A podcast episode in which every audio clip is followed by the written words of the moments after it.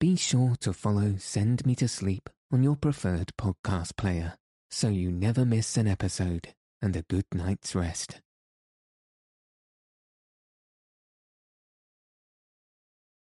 Good evening. In this episode, I'll be reading The Star from Tales of Space and Time by H. G. Wells. So let your eyes fall heavy and your breath soften as we settle in for a peaceful night's sleep.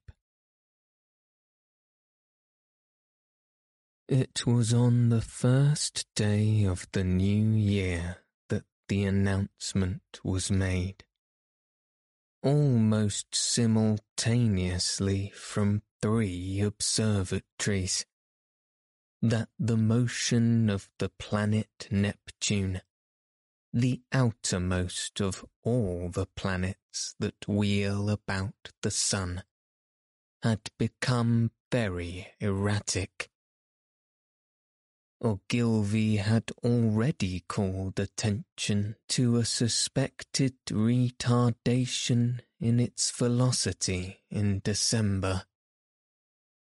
Such a piece of news was scarcely calculated to interest a world the greater portion of whose inhabitants were unaware of the existence of the planet Neptune nor outside the astronomical profession did the subsequent discovery of a faint remote speck of light in the region of the perturbed planet cause any very great excitement.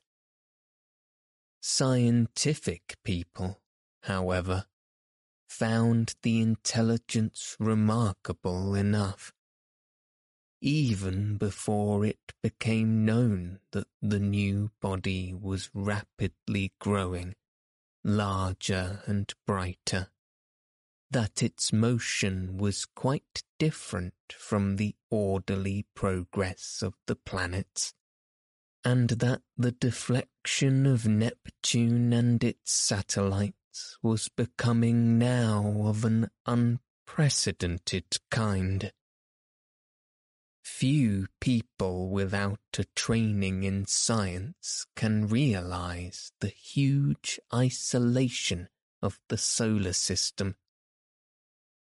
The sun with its specks of planets, its dust of planetoids, and its impalpable comets swims in a vacant immensity that almost defeats the imagination.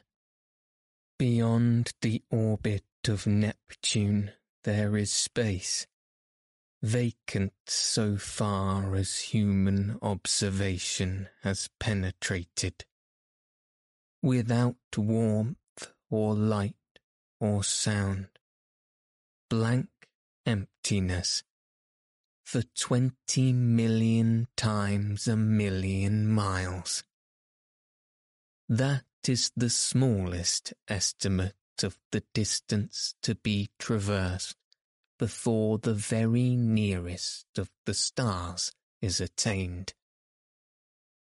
And, saving a few comets more unsubstantial than the thinnest flame, no matter had ever, to human knowledge, crossed this gulf of space until early in the twentieth century this strange wanderer appeared. A vast mass of matter it was, bulky, heavy, rushing without warning out of the black mystery of the sky into the radiance of the sun.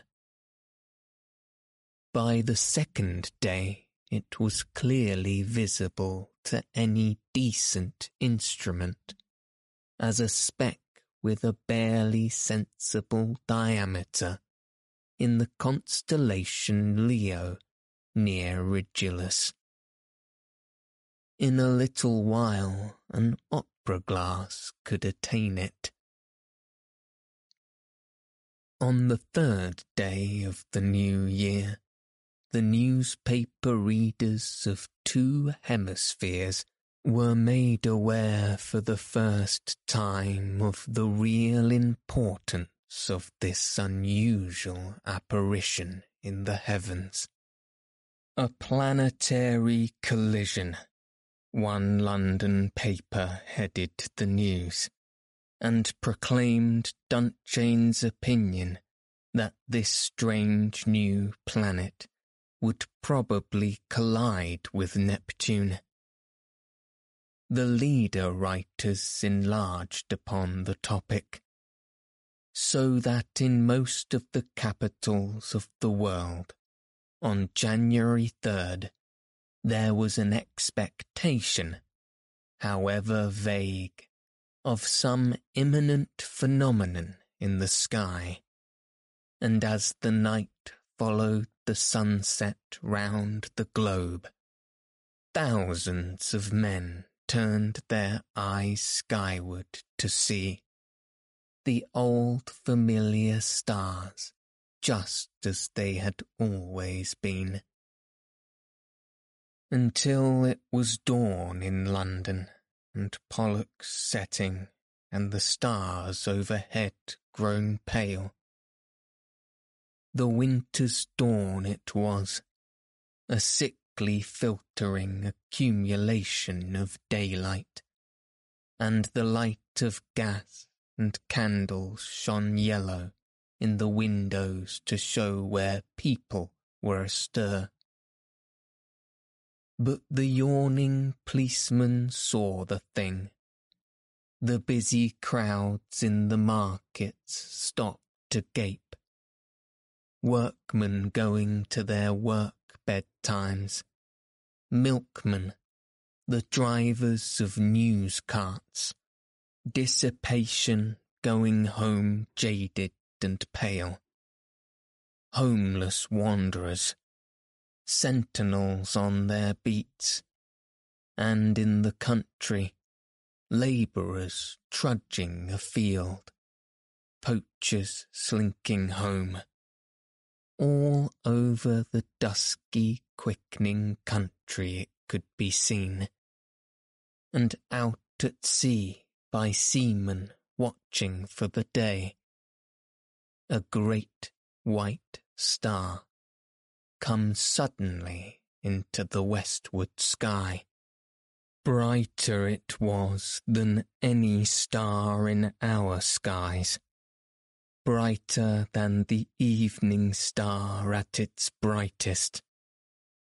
It still glowed out white and large, no mere twinkling spot of light, but a small, round, clear, shining disk. An hour after the day had come, and where science had not reached, Men stared and feared, telling one another of the wars and pestilence that are foreshadowed by these fiery signs in the heavens.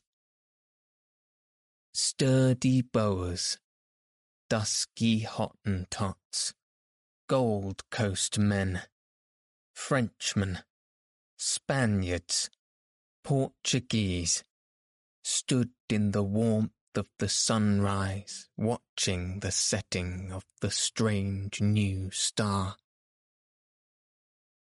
And in a hundred observatories there had been suppressed excitement, rising almost to shouting pitch, as the two remote bodies had rushed together and a hurrying to and fro to gather photographic apparatus and spectroscope, and this appliance and that, to record this novel astonishing sight, the destruction of a world. For it was a world, a sister planet of our Earth, far greater than our Earth indeed, that had so suddenly flashed into flaming death. Neptune it was, has been struck, fairly and squarely, by the strange planet from outer space, and the heat of the concussion had incontinently turned two solid globes into one vast mass of incandescence. Round the world that day, two hours before the dawn, went the pallid great white star, fading only as it sank westward and the sun mounted above it. Everywhere men marvelled at it, but of all those who saw it, none could have marvelled more than those sailors, habitual watchers of the stars, who far away at sea had heard nothing of its advent, and saw how it now rise like a pygmy moon, and climb zenithward, and hang overhead, and sink westward with the passing of the night. And when next it rose over Europe, everywhere were crowds of watchers on hilly slopes, on house roofs, in open spaces, staring eastward for the rising of the great new star. It rose with a white glow in front of it, like the glare of a white fire, and those who had seen it come into existence the night before cried out at the sight of it. It is larger, they cried, it is brighter. And, indeed, the moon a quarter full, and sinking in the west, was in its apparent size beyond comparison. But scarcely in all its breadth had it as much brightness now as the little circle of the strange new star. It is brighter, cried the people clustering in the streets. But in the dim observatories the watchers held their breath and peered at one another. It is nearer, they said, nearer. And voice after voice repeated, It is nearer and the clicking telegraph took that up, and it trembled the long telephone wires, and in a thousand cities grimy compositors fingered the type. It is nearer. Men writing in offices, struck with a strange realization, flung down their pens men talking in a thousand places suddenly came upon a grotesque possibility in those words. It is nearer. It hurried along awakening streets. It was shouted down the front stilled ways of quiet villages. Men who had read these things from the throbbing tape stood in yellow-lit doorways, shouting the news to the passers-by. It is nearer. Pretty women, flushed and glittering, hearing the news told jestingly between the dances, and feigned an intelligent interest they did not feel. Nearer, indeed. How curious, how very, very clever people must be to find out things like that. Lonely tramps faring through the wintry nights murmured those words to comfort themselves, looking skyward. It has need to be nearer, for the night's as cold as charity. Don't see much warmth from it if it is nearer, all the same. What is a new star to me? cried the weeping woman kneeling beside her dead. The schoolboy, rising early for his examination work, puzzled it out for himself, with the great white star shining broad and bright through the frost flowers of his window. Centrifugal, centripetal, he said, with his chin on his fist. Stop a planet in its flight, rob it off its centrifugal force. What then?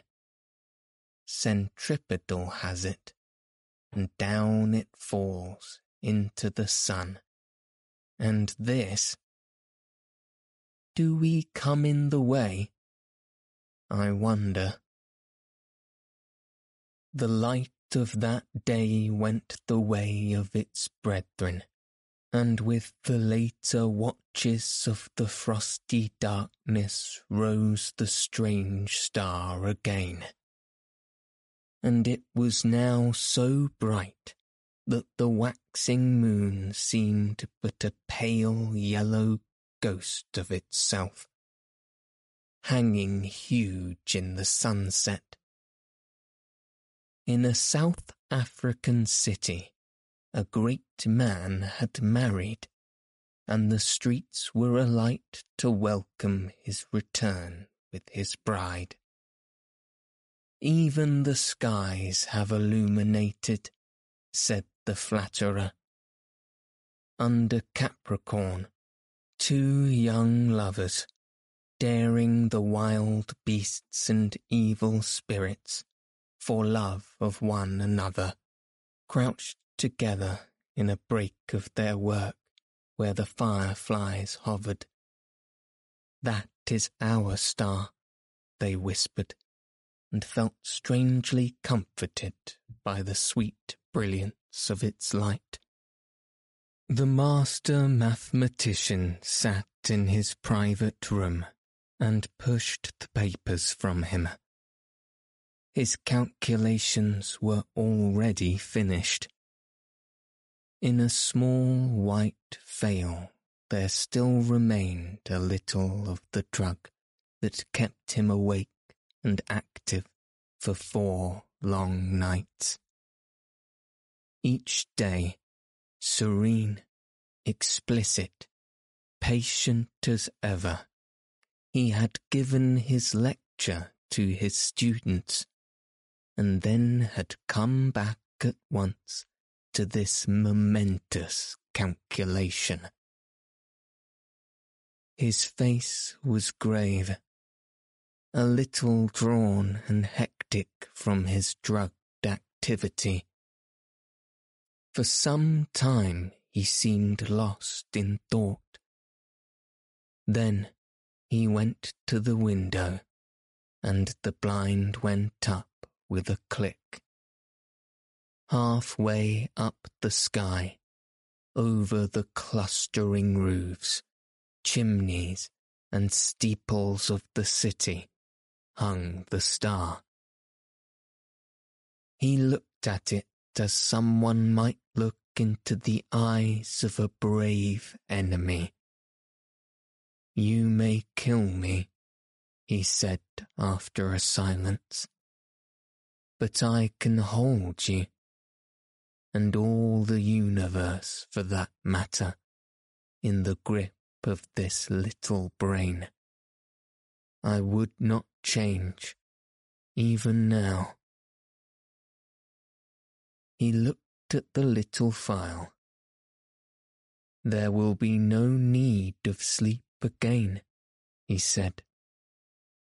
The next day at noon, punctual to the minute, he entered the lecture theatre, put his hat on the end of the table as it was habit, and carefully selected a large piece of chalk. It was a joke among his students that he could not lecture without a piece of chalk to fumble in his fingers. And once he had been stricken to impotence by their hiding his supply. He came and looked under his grey eyebrows at the rising tiers of young, fresh faces, and spoke with his accustomed studied commonness of phrasing Circumstances have arisen.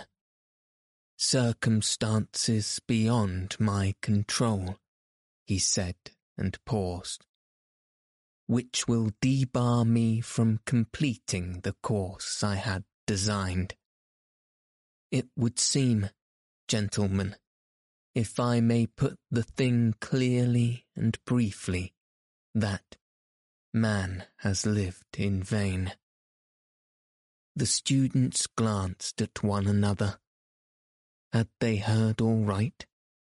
Raised eyebrows and grinning lips there were, but one or two faces remained intent upon his calm, grey-fringed face.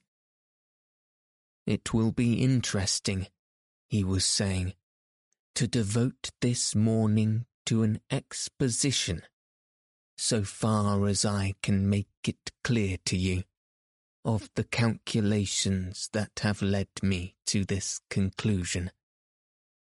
Let us assume.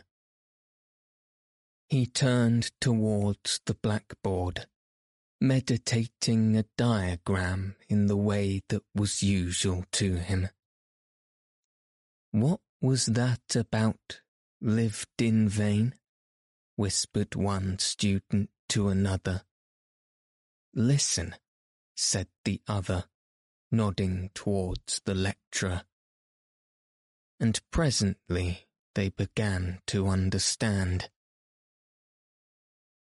That night the star rose later, for its proper eastward motion had carried it some way across Leo towards Virgo and its brightness was so great that the sky became a luminous blue as it rose, and every star was hidden in its turn, save only Jupiter near the zenith, Capella, Aldebaran, Sirius, and the pointers of the bear.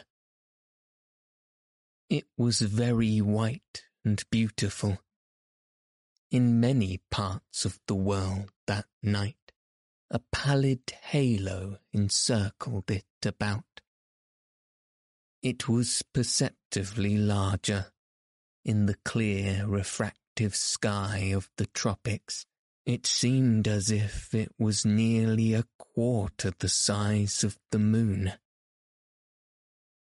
The frost was still on the ground in England, but the world was as brightly lit as if it were midsummer moonlight.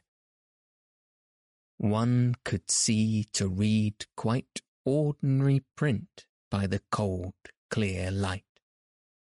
And in the cities the lamps burnt yellow and wan and everywhere the world was awake that night. And throughout Christendom a sombre murmur hung in the keen air over the countryside, like the belling of bees in the heather. And this murmurous tumult grew to a clangour in the cities. It was the tolling of the bells in a million belfry towers and steeples, summoning the people to sleep no more, to sin no more, but to gather in their churches and pray.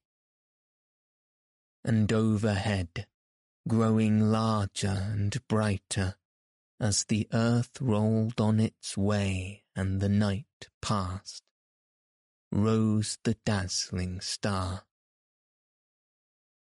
The streets and houses were alight in all the cities. The shipyards glared, and whatever roads led to high country were lit and crowded all night long. And in all the seas about the civilized lands, ships with throbbing engines and ships with belling sails, crowded with men and living creatures, were standing out to ocean and the north. For already the warning of the master mathematician had been telegraphed all over the world and translated into a hundred tongues the new planet and Jupiter, locked in a fiery embrace, were whirling headlong, ever faster and faster towards the sun. Already every second this blazing mass flew a hundred miles, and every second its terrific velocity increased as it flew now. Indeed, it must pass a hundred million of miles wide of the earth and scarcely affect it. But near its destined path, as yet only slightly perturbed, spun the mighty planet Jupiter and his moons, sweeping splendidly round the sun Every moment now the attraction between the fiery star and the greatest of the planets grew stronger. And the result of the attraction? Inevitably Jupiter would be deflected from its orbit into an elliptical path, and the burning star swung by his attraction wide of its sunward rush, would describe a curved path, and perhaps collide with, and certainly pass very close to, our earth. Earthquakes, volcanic outbreaks, cyclones, sea waves, floods, and a steady rise in temperature to I know not what limit, so prophesied the master mathematician. And overhead, to carry out his word, lonely and cold and livid, blazed the star of the coming doom. To many who stared at it that night, until their eyes ached. It seemed that it was visibly approaching. And that night, too, the weather changed, and the frost that had gripped all Central Europe and France and England softened towards a thaw. But you must not imagine because I have spoken of people praying through the night, and people going aboard ships, and people fleeing towards mountainous country, that the whole world was already in terror because of the star. As a matter of fact, use and want still ruled the world, and save for the talk of idle moments and the splendour of the night. nine human beings out of ten were still busy at their common occupations. In all the cities, the shops, save one here and there, opened and closed at their proper hours. The doctor and the undertaker plied their trades.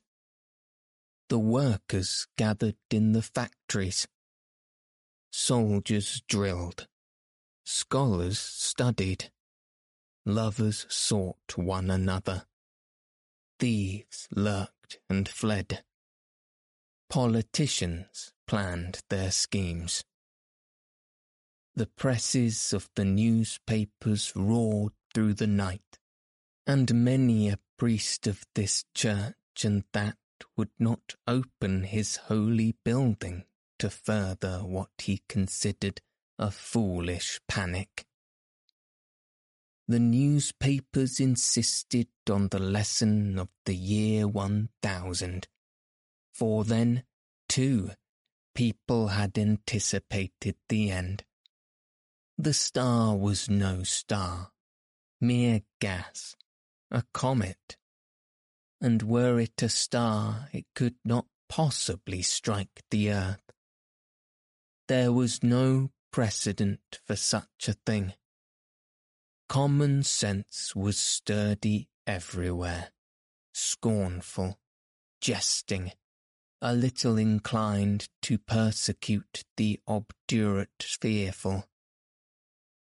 That night, at 7.15 by Greenwich time, the star would be at its nearest to Jupiter.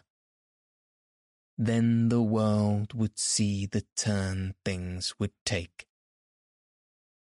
The master mathematician's grim warnings were treated by many as so much mere elaborate self-advertisement. Common sense at last, a little heated by argument, signified its unalterable convictions by going to bed. So, too, barbarism and savagery, already tired of the novelty, went about their nightly business, and save for a howling dog here and there, the beast world left the star unheeded. And yet, when at last the watchers in the European states saw the star rise, an hour later it is true, but no larger than it had been the night before, there were still plenty awake to laugh at the master mathematician, to take the danger as if it had passed but hereafter the laughter ceased. The star grew.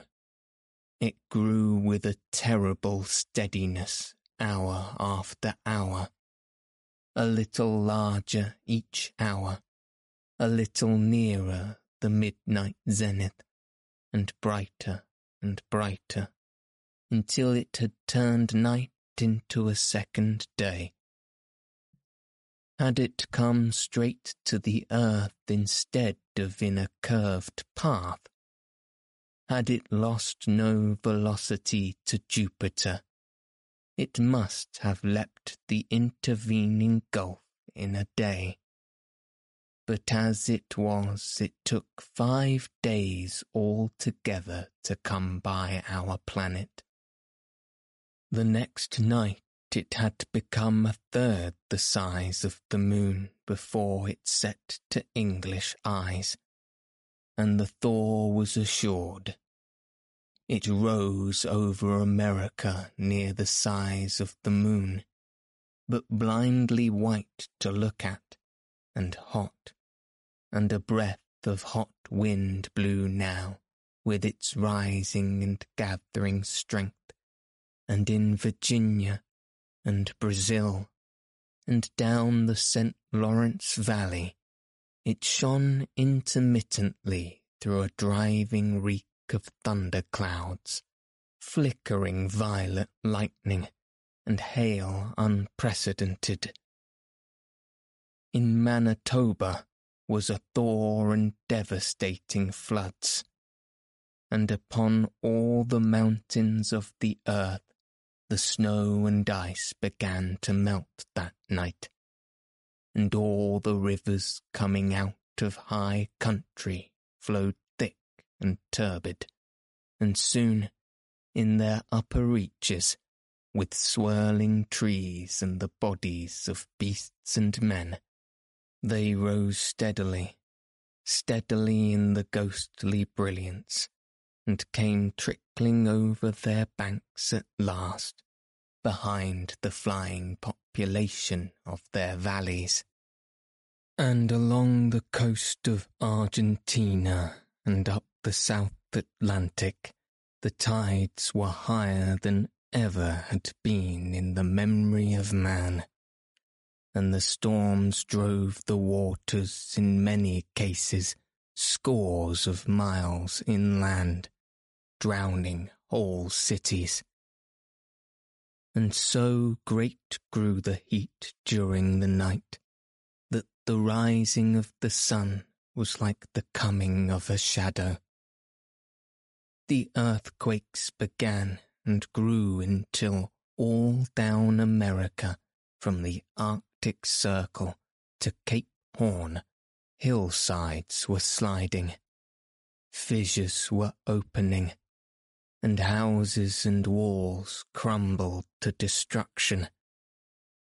The whole side of Cotopaxi slipped out in one vast convulsion, and a tumult of lava poured out so high and broad and swift and liquid that in one day it reached the sea.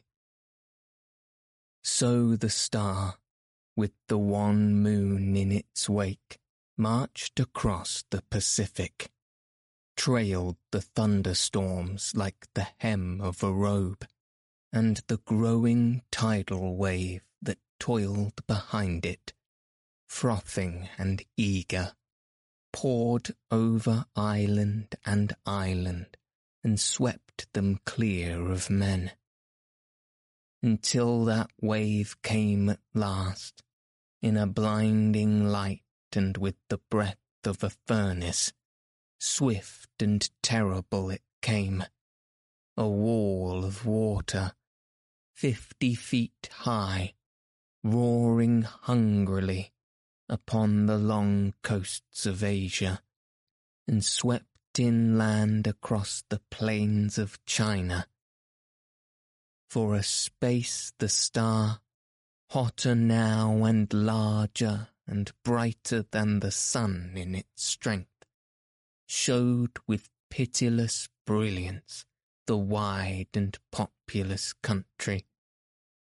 Towns and villages with their pagodas and trees, roads, wide cultivated fields, millions of sleepless people staring in helpless terror at the incandescent sky.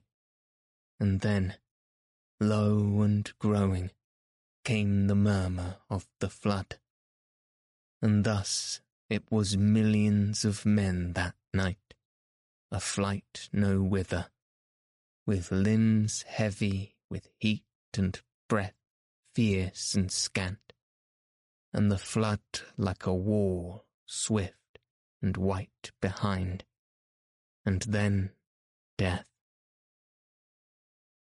China was lit glowing white, but over Japan and Java and all the islands of Eastern Asia, the great star was a ball of dull red fire because of the steam and smoke and ashes the volcanoes were spouting forth to salute its coming. Above was the lava, hot gases and ash, and below the seething floods, and the whole earth swayed and rumbled with the earthquake shocks. Soon the immemorial snows of Tibet and the Himalaya were melting and pouring down by ten million deepening, coveraging channels upon the plains of Burma and Hindustan. The tangled summits of the Indian jungles were aflame in a thousand places and below the hurrying waters, around the stems were dark objects that still struggled, that still struggled feebly and reflected the blood-red tongues of fire. And in a rudderless confusion, a multitude of men and women fled down the broad riverways to that one last hope of men the open sea. Larger grew the star, and larger, hotter, and brighter with a terrible swiftness now. The tropical ocean had lost its phosphorescence, and the whirling steam rose in ghostly wreaths from the black waves that plunged incessantly speckled with storm-tossed ships. And then came a wonder. It seemed to those who in Europe watched for the rising of the star that the world must have ceased its rotation. In a thousand open spaces of down and upland, the people who had fled thither from the floods and the falling houses and sliding slopes of hill, watched for that rising in vain. Hour followed hour through a terrible suspense, and the star rose not. Once again men set their eyes upon the odd constellations they had counted lost to them for ever.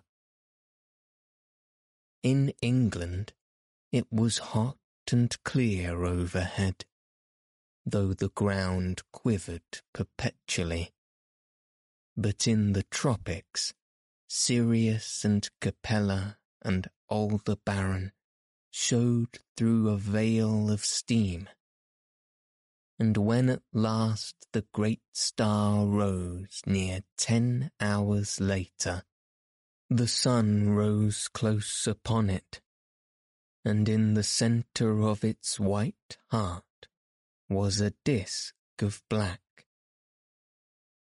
Over Asia it was the star began to fall behind the movement of the sky, and then suddenly as it hung over India, its light had been veiled.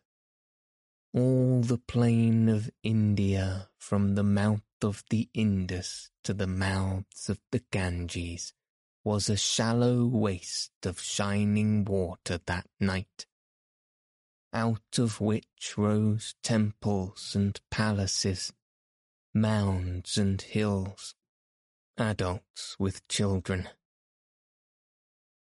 Every minaret was a clustering mass of people, who fell one by one into the turbid waters, as heat and terror overcame them. The whole land seemed a wailing, and suddenly there swept a shadow across the furnace of despair, and a breath of cold wind and a gathering of clouds out of the cool air. Men looked up, near blinded, at the star, saw that a black disk was creeping across the light. It was the moon, coming between the star and the earth.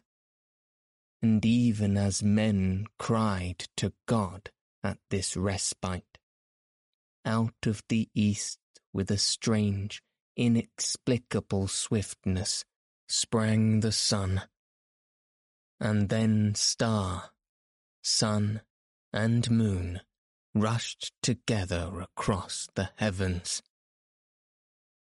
So it was that presently, to the European watchers, star and sun rose close upon each other, drove headlong for a space, and then slower, and at last came to rest.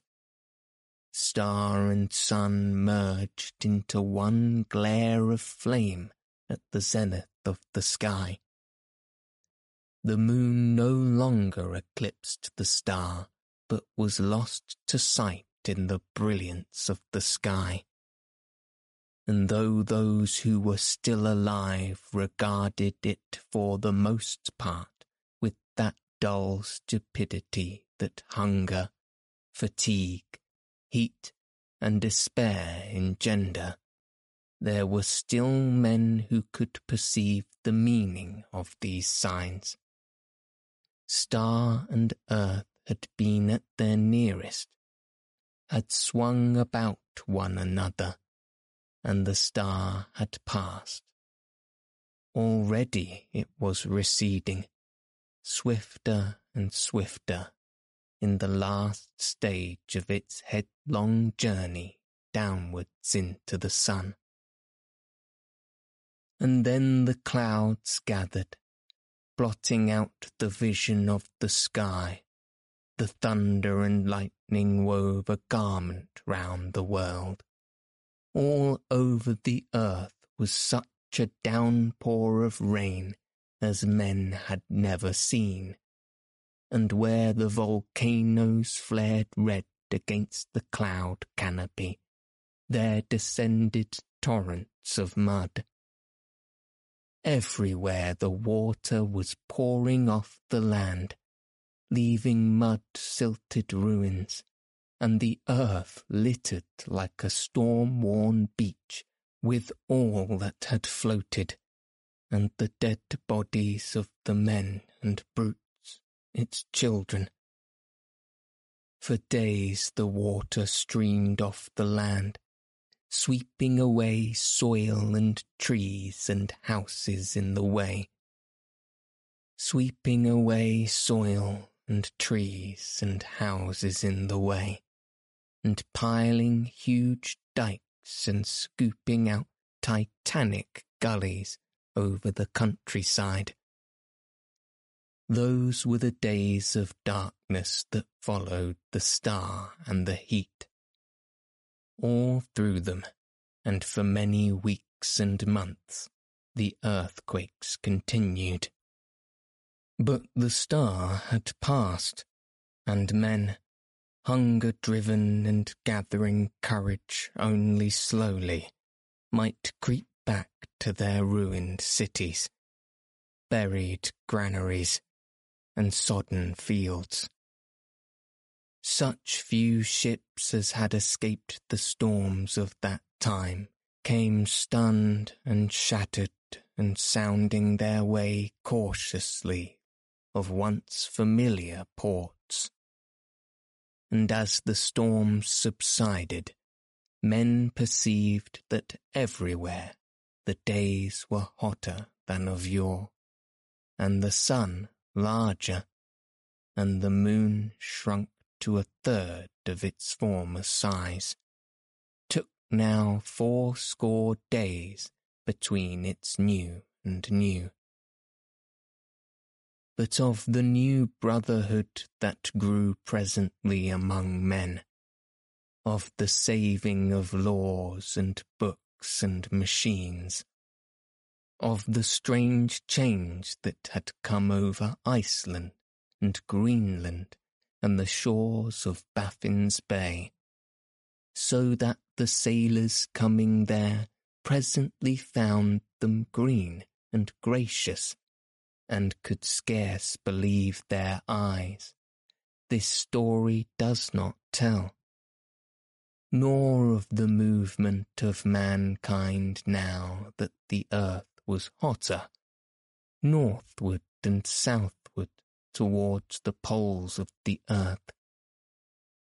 It concerns itself only with the coming and the passing of the star.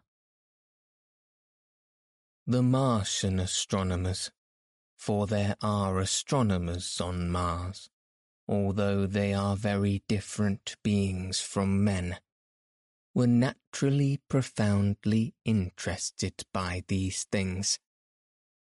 They saw them from their own standpoint, of course, considering the mass and temperature of the missile that was flung through our solar system into the sun, one wrote. It is astonishing what a little damage the earth, which it missed so narrowly, has sustained. All the familiar continental markings and the masses of the sea remain intact and indeed the only difference seems to be a shrinkage of the white discoloration, supposed to be frozen water, round either pole, which only shows how small the vastest of human catastrophes may seem at a distance of a few million miles.